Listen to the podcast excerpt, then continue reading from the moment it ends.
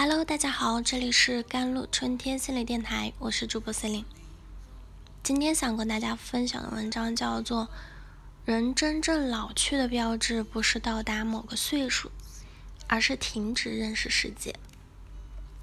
前段时间，一条扎心的新闻冲上了微博的热搜啊！一家名为顺享的养老公司，那在六年里骗取了老人们十七点三亿元的养老金。截止目前呢，只是被追回了三百余万元。在这笔钱的背后，是二点一万个人在苦苦追回养老金的老人。这些老人当中，有人是环卫工人，攒着每月一千二百块钱的工资，辛苦一辈子才有十来万的存款；有人是老年失明。找不到收住盲人的正规机构，于是像抓住了救命稻草一般，渴望在顺乡度过安稳的余年。这些老人们被飞速发展的时代远远甩开，和整日忙活的儿女渐行渐远。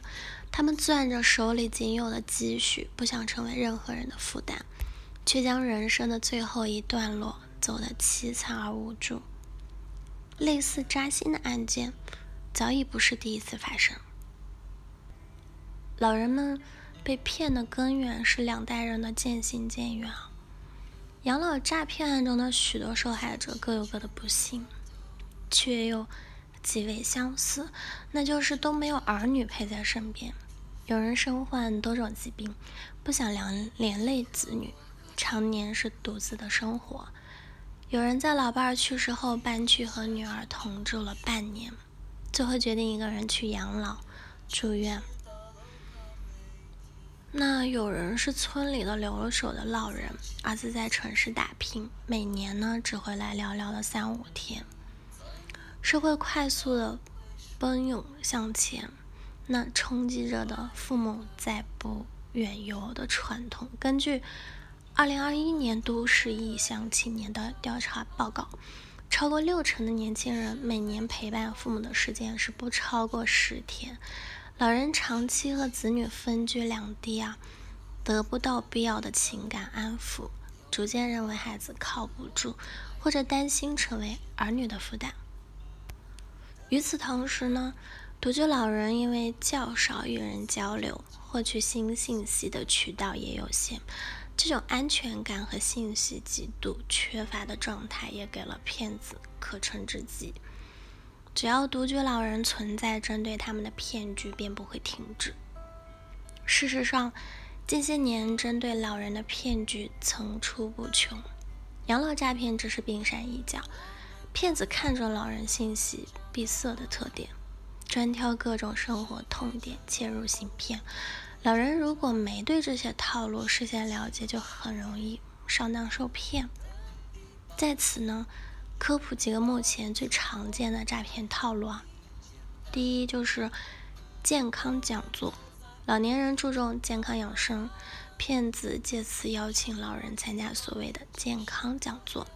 讲座上呢，骗子会通过免费测血压、赠送鸡蛋啊等小恩小惠，拉近和老人的距离。就紧接着，诈骗分子冒充名医进行宣讲，向老年人推销保健的产品啊。一旦老人受到蛊惑呢，往往就会购买天价的保健品，而这些保健品并非但不能治愈疾病，还可能加重病情，耽误治疗的时机。二就是冒充公检法。二零一八年，杭州通报多起冒充。政府机关对老人进行恐吓诈骗的案例，在这些骗局中呢，骗子假扮成公安、检察院、法院等机构的公职人员，伪造红头的文件，声称要对老人进行逮捕。老人是缺乏法律意识的，对类似的信息往往充满恐惧的心理，同时不想连累儿女的心态，又会导致老人不愿向家人求证。最终缴纳高额保证金来自证清白。第三就是养老金理财了，在这种骗局中，骗子不断向老人灌输物价飞涨啊，现在有退休金不足，以养老的恐慌情绪。老人是想用手里的退休金钱生钱呐，对投资又不了解多少，那因此就在一步步诱骗中购买了不正规的理财产品。一旦陷入了理财骗局，老人最终不仅得不到收益，还很容易背上巨额的债务，透支整个家庭的未来。相比年轻人，老年人受骗后更可能经历一系列的生理和心理上的打击。以上提及的诈骗案中啊，有些老人因为被骗走了毕生的积蓄，心脏病突发而被送入医院抢救；有些老人呢，就则因理财而负债累累，家人也被连累着一起偿还债务。每个人都有人性上的弱点，而针对这些人性弱点的骗局，一旦得手，就会成为老人及其所有家人的灾难。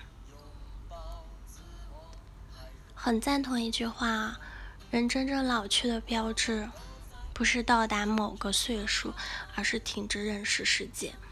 人生的晚年，并非是一个等待变老的过程，也可以是一个主动学习的机会。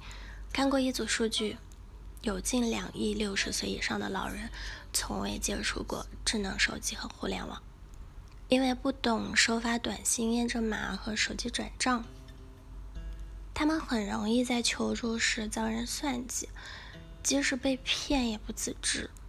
在这种情况下呢，加强和儿女等年轻一代的交流，做一个新时代进步型老人，便显得尤为重要。好了，以上就是今天的节目内容了。咨询请加我的手机微信号：幺三八二二七幺八九九五，我是 c e l i n e 我们下期节目再见。